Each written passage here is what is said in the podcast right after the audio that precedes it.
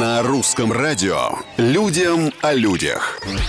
Привет, это Петр Кузнецов и необычные истории жизни обычных людей. Столетняя обычная художница раскрыла секрет долгой счастливой жизни. Она австралийка, но, но это еще не сам секрет, не подумайте, секрет вот в чем. Нужно много работать. Женщина родилась в Германии, ее муж и отец первого ребенка погиб во время Второй мировой. Она вышла замуж второй раз, перебралась с новым супругом в Австралию, занималась разведением кур, а позже раскрыла себе талант к рисованию. Начала учиться живописи, стала профессиональным художником и преподавателем. Рисует она, э, ну, то есть пишет, она же уже профессионал, пишет она и сейчас в доме престарелых. А еще увлеклась растениеводством и изучением истории Австралии. В общем, просто некогда думать о возрасте. Но тут главное, мне кажется, не переработать. Людям о людях.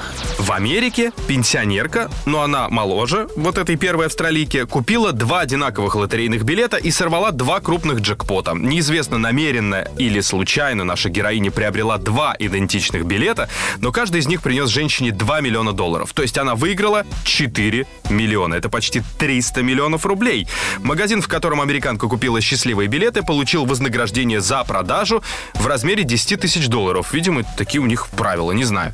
Совсем недавно, кстати, подобное случилось с жителем штата Южной Каролина. Он купил два тоже одинаковых лотерейных билета и выиграл, по-нашему, 15 миллионов рублей. Это все совсем скоро. Новые истории и новые герои. Пока.